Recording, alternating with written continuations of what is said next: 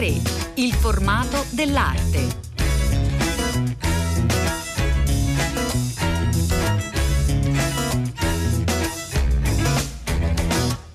Buongiorno, buongiorno a tutte le ascoltatrici e tutti gli ascoltatori da Elena del Drago, una nuova puntata di A3, una nuova puntata che vi porta in un luogo davvero straordinario, il complesso museale di Monte eh, Verità ad Ascona. Noi siamo con Nicoletta Mongini che intanto saluto, buongiorno, benvenuta. Buongiorno e grazie di avermi invitato. Che è responsabile culturale del um, complesso museale di Monteverità e alla quale iniziamo a chiedere subito la storia di questo luogo davvero affascinante.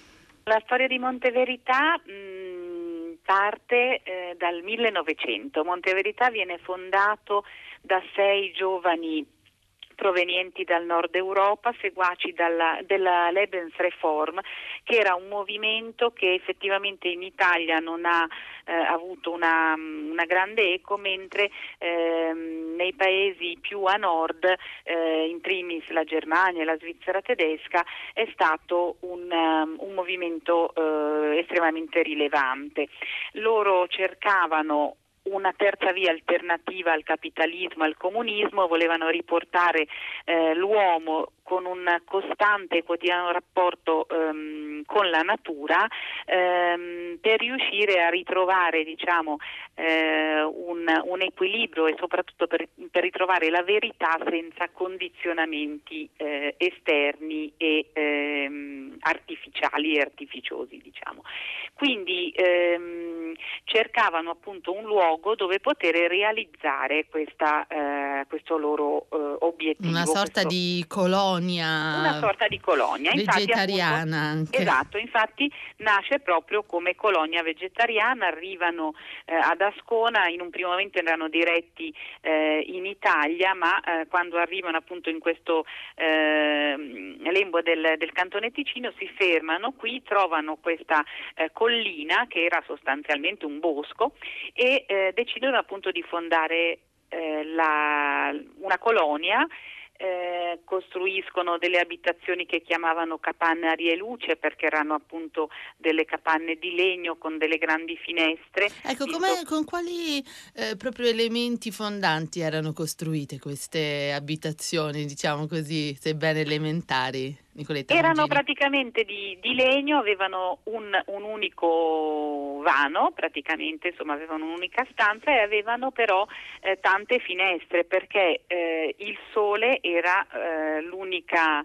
fonte sia di calore che di luce mm. e, e, poi aria e luce perché appunto il, il legno lasciava sostanzialmente anche mh, mm, traspirare eh, perché appunto loro vivevano eh, a contatto con la natura in tutti i sensi, quindi non, non ci doveva essere nessuna, ehm, nessuna forma eh, costruita dal, cioè diciamo artificiale. Mm. Ecco eh, coltivavano la terra, eh, facevano esercizi ginici all'aperto, avevano anche costruito dei, dei bagni all'aperto eh, perché eh, vivevano eh, tutta la giornata ehm, negli spazi aperti, spesso anche senza vestiti. Eh, tant'è vero che proprio qui ad Ascona è nato questo termine eh, balabiot eh, che poi è diventato di uso comune per, per, appunto identificare, per indicare le persone che perdono tempo, tra virgolette, oggi si dice, però effettivamente i montiveritani spesso eh, coltivavano l'orto o ballavano nel parco eh, nudi, questo proprio perché ritenevano che ehm, poter prendere l'aria, poter prendere il sole ehm, fosse eh, fonte di, di, di, buona salute, insomma. E, ehm, e sono molte anche le personalità poi che sono... Eh, Assolutamente, eh... perché appunto dopo, eh, dopo, pochissimi, dopo pochissimo tempo la colonia diventa un sanatorio, un sanatorio che comincerà a ospitare ehm, clienti e persone che arrivano dall'esterno ed è in questo periodo che arriva per esempio Ermanesse, eh, Otto Gross, eh, fino a che eh, nel 13 eh, con l'arrivo di Rudolf von Laban che è un artista, è un coreografo, colui che viene definito l'inventore della eh, danza moderna, eh, Monteverità cambia eh, in qualche modo natura, cioè da colonia vegetariana diventa ehm, comunità di artisti, perché l'Aban arriva da Zurigo, a Zurigo ha una scuola d'arte, è estremamente integrato nella eh, comunità artistica zurighese, eh, trasferisce i corsi estivi della sua scuola d'arte a Monteverità e lì comincia un flusso di artisti eh, del calibro di Jan Sarp, Ugo Ball, eh, Marianne von mm. Vereskin, eh, Mary Wigman, Isadora Duncan e eh, diciamo questo è un momento in cui non solo si trasforma Monteverità ma si trasforma proprio il territorio perché parliamo appunto dei primi del Novecento, questi erano dei piccoli borghi eh, di pescatori o di agricoltori e diventa una terra di artisti con una trasformazione socio-economica eh, molto significativa. Ecco, una cosa particolarmente interessante è che adesso tutto eh, il complesso è stato eh, restaurato e eh, ha portato anche alla luce questo politico stra- straordinario di eh, Elisar von Kupfer che anch'esso ha una storia da raccontare, Nicoletta Mongini.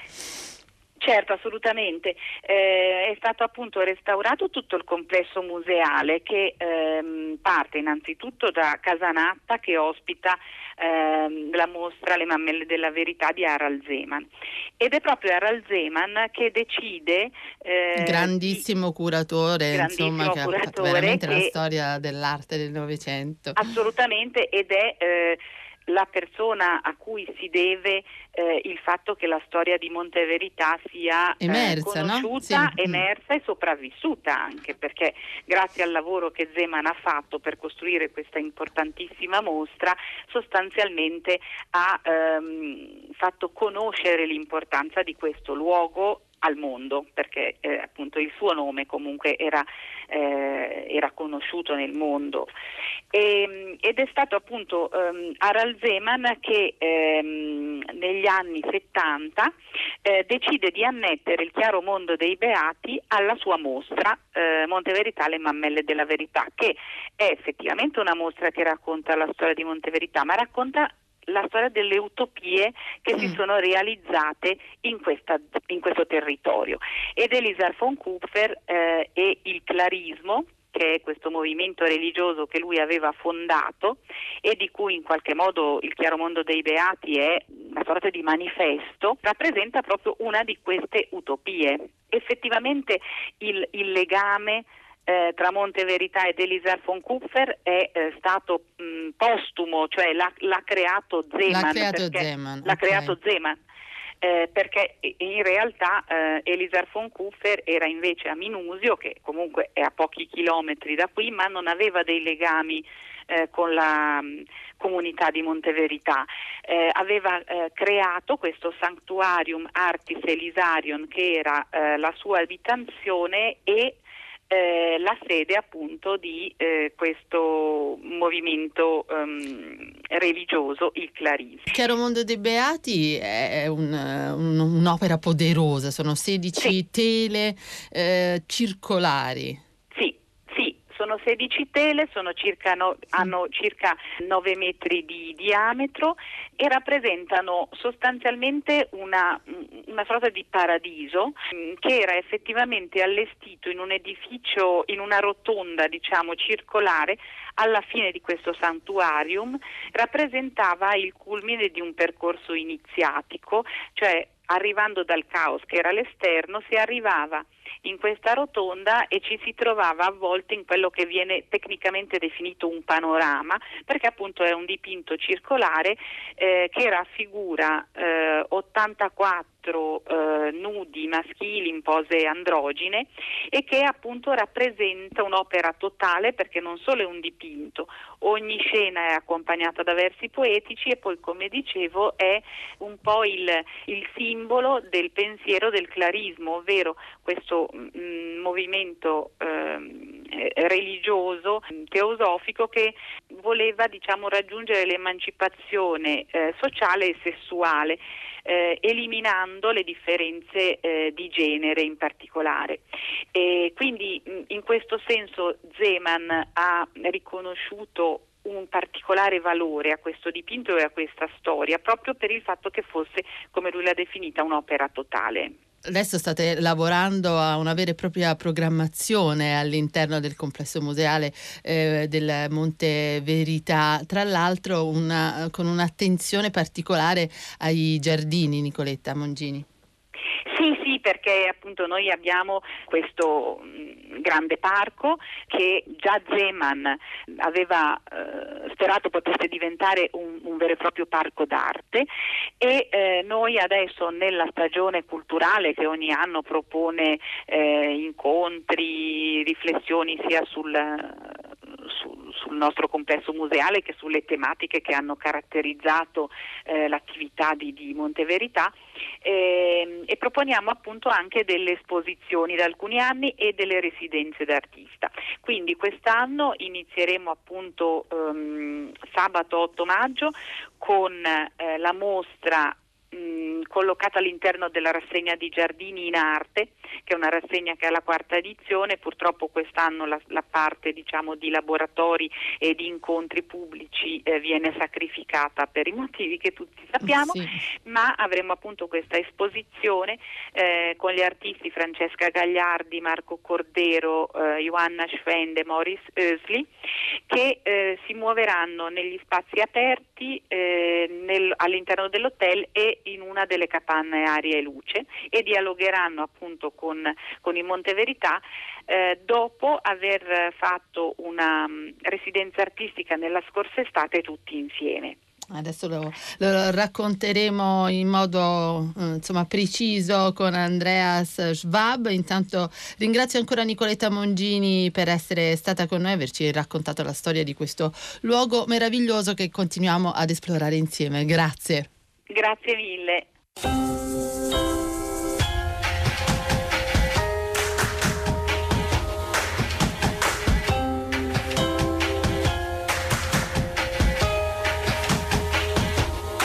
Continuiamo dunque a raccontare questo luogo straordinario che è il Monte Verità e lo facciamo con Andrea Schwab che è il curatore del padiglione Elisarion. Intanto buongiorno, benvenuto. Buongiorno.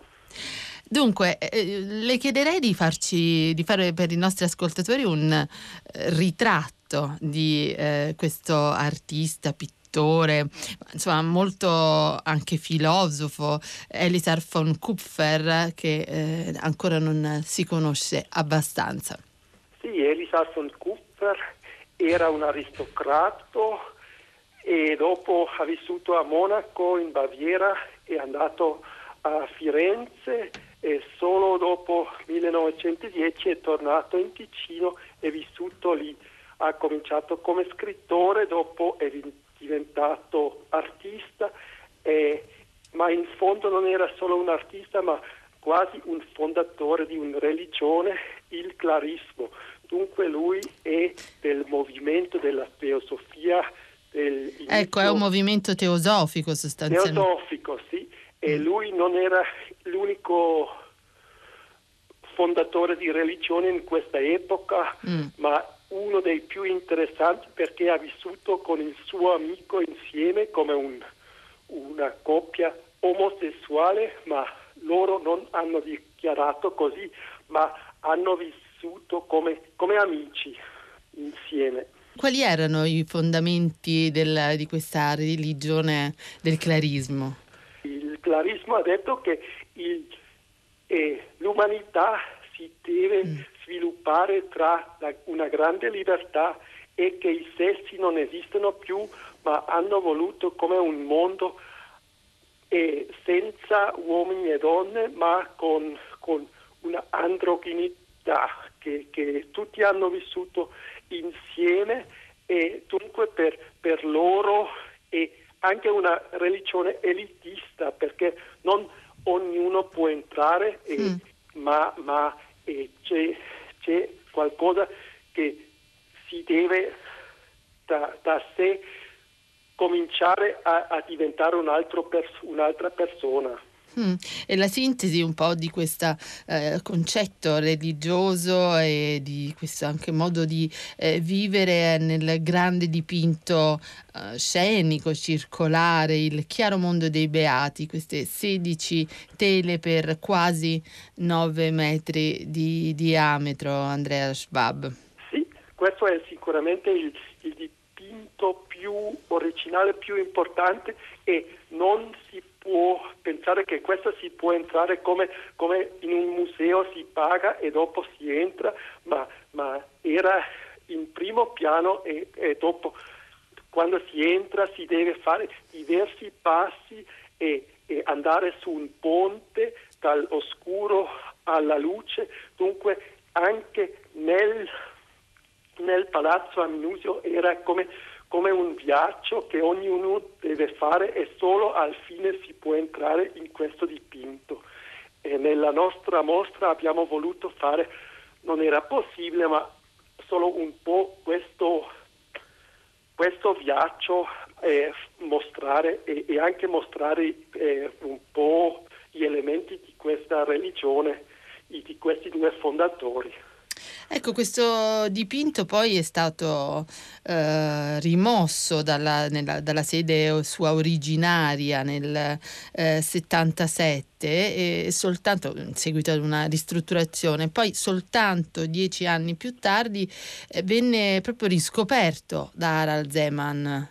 Sì, Harald Zeman è lui curatore due volte della Biennale, lui l'ha scoperto e l'ha messo dentro nella sua mostra famosa sul Monte Verità e è chiaro per, per un, un, piccolo villaggio come Minusia era anche il contenuto era molto strano scandaloso e, forse sì, con, con sì. uomini nudi che fanno cose che, che non si capiva e, e, dunque loro hanno voluto creare un altro spazio per, per la gioventù e hanno quasi distrutto tutto questo palazzo e Harald Seemann ha salvato questo dipinto e l'ho messo nella sua mostra e così è venuto sul Monte Verità e oggi è diventato abbastanza attuale quando noi parliamo tutti del queer, di omosessuali che possono anche sposarsi e loro all'inizio del Novecento hanno potuto già vivere un po' in oscuro, ma hanno già potuto vivere questa, questa vita in una grande libertà. E poi eh, oltre proprio alla, eh, alla, propria vita ha lasciato questo dipinto che in qualche modo raccontava appunto un, un'utopia, una possibilità. Sì, e, e in fondo è un'utopia, il dipinto vuole mostrare che che un'altra vita e sarebbe o può diventare possibile e, e che per persone che, che, si preparano è possibile entrare una, in un altro livello del pensiero. Grazie. Grazie ad Andrea Schwab Grazie. che ci ha presentato questo dipinto straordinario che naturalmente adesso finalmente è possibile vedere. Grazie. Grazie. Pagine d'arte.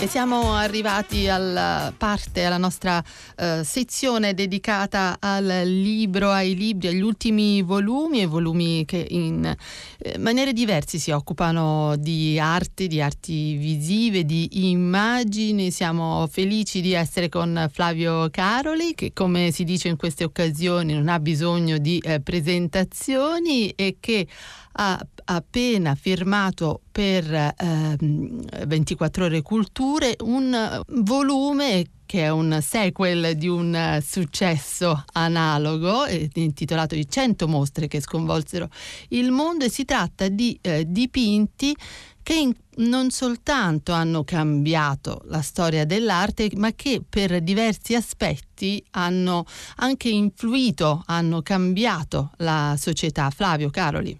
Ci sono dei grandi innovatori di linguaggio, insomma, nei confini eh, stretti disciplinari delle arti visive e altre opere che, che, che vanno insomma, inevitabilmente verso il mondo. Adesso le faccio un esempio.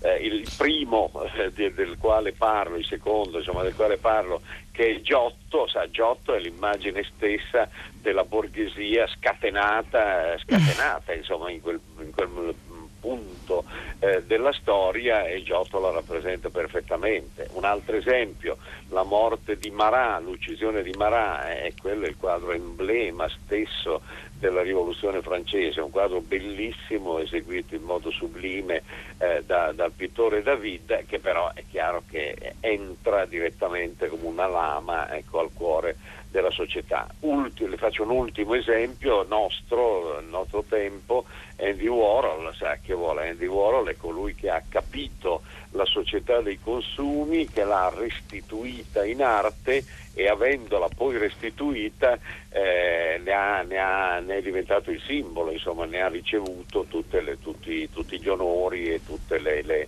le attenzioni possibili e immaginabili. Sa, Andy Warhol è più più famoso, voglio dire Andy Warhol, il quale diceva che ognuno eh, al mondo ha diritto a un quarto d'ora di gloria, ha poi avuto tutta la gloria del mondo. Sì. L'altra sera vedevo una trasmissione su Einstein e mostravano alla gente la foto di Einstein e una persona ha detto chi è, gli hanno chiesto chi è questo e questo ha risposto Andy Warhol. Andy Warhol, Andy Warhol.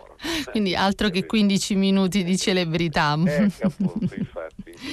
Ecco, la cosa interessante di questo libro è poi che la selezione delle opere, che sono insomma su otto secoli, cento opere, sono anche di artisti che sono riusciti a comunicare eh, proprio al loro tempo e quindi non è che sono stati apprezzati in seguito, sono stati proprio eh, capaci di questo miracolo. Eh sì, perché eh, sono sempre meccanismi misteriosi e magici naturalmente, ma sono tutti artisti che hanno capito il loro tempo e hanno avuto la forza eh, di esprimerlo in sintonia. Eh, certo, poi ci sono anche stati dei giganti che hanno espresso il loro tempo non in sintonia, per cui sono stati eh, riconosciuti dopo, insomma hanno influito dopo. No, questi qui invece eh, immediatamente sono stati capiti insomma, e hanno dato un, eh, una sigla, ecco, proprio un'immagine, uno stemma al proprio tempo. Ecco, non poteva mancare uno degli artisti più cruciali come sconvolgimento, senz'altro dal punto di vista della storia dell'arte, come Caravaggio, Flavio Caroli. Eh certo, eh certo. Beh, Caravaggio è proprio la porta che introduce alla modernità. Sa, la storia dell'arte è una specie di teoria di stanze, insomma, in cui ogni tanto qualcuno arriva e apre una porta e introduce alla porta successiva. Questo Caravaggio è lì proprio a cavallo fra il 500 e il 600 e ecco, però vede, vede per esempio eh, eh, Caravaggio eh, l'arte l'ha capito perché eh, il decennio, ehm, eh, Caravaggio muore nel 1610, il decennio dal 1610 al 1620 è fatto di Caravaggio. Sì di pittori caravaggeschi del nord Italia, e italiani e non solo italiani del nord Italia, ma eh, poi dopo la, la, sua fortuna è decaduta mm. per, due, per, due, secoli, finché poi agli inizi del Novecento non è stato eh, diciamo riscoperto, si fa per dire, e tutta la sua importanza è venuta fuori. Insomma è sempre misterioso ecco, il destino de, degli artisti. Cioè, ci sono due casi clamorosi nella storia dell'arte che sono eh, Delatour in Francia sì. eh, e, e Vermeer in Olanda che eh, sono dei, gran, dei, giganti insomma, proprio del Seicento che dei quali si è persa memoria per due secoli e poi dopo tutto è stato risarcito. Ecco, che idea si è fatto Flavio Cavani? Intanto è bellissima la, eh, l'idea appunto delle stanze, della storia dell'arte come una, una, una stanza dopo l'altra, no? questo è molto evocativo, ma che idea si è fatto? Quali sono le caratteristiche essenziali che ha ritrovato in più dipinti capaci proprio eh, di parlare ai propri contemporanei, agli spettatori diretti? Aspetti contemporanei? Eh beh, tempo per tempo, insomma, mm. eh, il 600 vuol dire realtà, Ecco, è mm. quello, è quello il punto di rivoluzione. Il 700, il 700 ecco, questo è interessante, il 700 ha due anime, eh, proprio a, me, che a metà se, si dividono a metà secolo, perché la prima metà è rococò, il che vuol dire i piaceri della vita, ecco, tanto per capirci. L'ancien regime, eh, sì. Taira diceva nessuno saprà mai descrivere la dolcezza del vecchio del, dell'ancien regime eh, eh, a metà secolo però venne pubblicata l'enciclopedia di, eh, di Diderot e d'Alembert e a quel punto eh, cambia tutto il, eh, la ragione, il razionalismo e via dicendo. L'otto, l'Ottocento è, è alla fine di tutto è l'empirismo proprio la, la, la, l'entrata in una dimensione eh, moderna quasi scientifica insomma il vero proprio inteso in quanto empiria ecco questa capacità di comunicazione, dunque eh, di, insomma, di, rendere l'artista immediatamente celebre e seguito, ha a che fare con l'eccellenza artistica oppure no? Perché in effetti poi ci sono artisti che sono ricordati eh, dalla storia dell'arte come eh, dei, degli snodi cruciali che sono pressoché stati ignorati anche a lungo dal, eh, dal pubblico. L'eccellenza artistica senz'altro, mm. eh, cioè condizio sine qua non. Ma non sufficiente. Dopodiché, ecco, dopodiché a volte viene riconosciuta, mm. in mm. casi clamorosi anche non è stata riconosciuta. No. O, o, addirittura ci sono i casi nei quali una clamorosa qualità no, non riconosce se stessa e, e, viene poi riconosciuta dagli altri. È il caso Van Gogh. Eh. Van Gogh è morto eh, eh, con un'ultima desolata lettera nella quale dice mi rendo sì. conto che la mia vita è stato tutto un fallimento, mm. eccetera, eccetera. Ha venduto un quadro in tutta la sua vita e, e, e, subito dopo è diventato Van Gogh, cioè il padre del Novecento. Ah, quello è veramente sì, un caso, quello di Van Gogh, veramente eh, eh. incredibile, però anche gli artisti più forse complessi, no? come gli artisti del Novecento di alcune avanguardie, ah, l'arte concettuale, che sono importantissimi per la storia dell'arte, per, per, la cultura più in generale, invece eh, hanno davvero minore impatto sulla, sulla società. Sì, sì, ecco, vede, le, le, le stiamo insensibilmente entrando nel libro prossimo mio che... Ah, ecco, facciamo anche che, un che, anticipo. Sì. Che si intitola I sette pilastri dell'arte d'oggi, nella quale appunto tocco anche il tema dell'arte concettuale. Vede, l'arte concettuale è un'arte eh, che in effetti non ha alcuna popolarità, è un'arte che praticamente rinuncia del tutto all'immagine e però, eh, e però ha avuto un'importanza fondamentale. Mm. Dopo l'arte concettuale tutti hanno dovuto passare per quella porta, perché che è la porta della, della riflessione dell'arte su se stessa. Dell'idea, certo. Che chiede mm. a se stessa che cos'è, che, che cos'è. Quindi magari non viene riconosciuta, ma è anche, anche in quanto c'è di più lontano dalla eh, dall'arte concettuale, cioè mettiamo nella pittura figurativa, ecco, tanto per dirle, e però dopo, dopo, quel passaggio anche la pittura figurativa ha dovuto riflettere sul proprio senso, sulle proprie modalità, eccetera. Beh, sono contenta di eh, poter eh, appunto anticipare ai nostri ascoltatori il prossimo libro di eh, Flavio Caroli, ma intanto questo, I 100 dipinti che sconvolsero il mondo dall'8 aprile in libreria per 24 ore cultura. Grazie per essere stato con noi. Grazie a voi, grazie a voi. But when we feel as though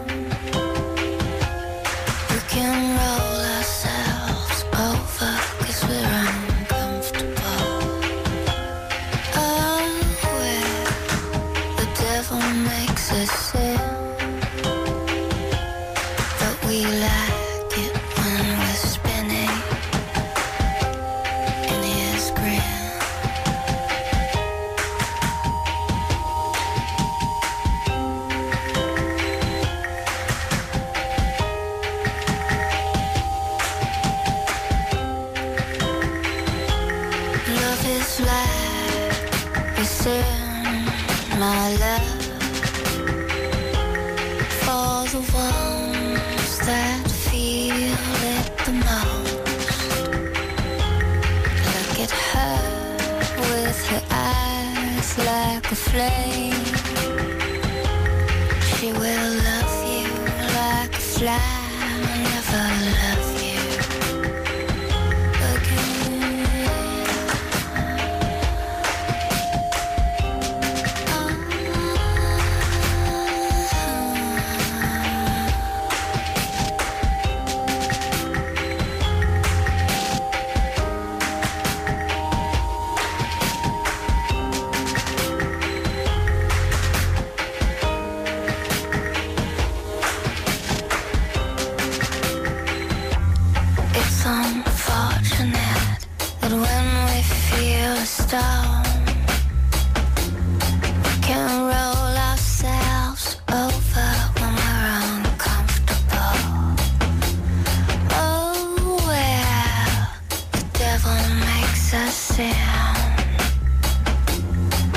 We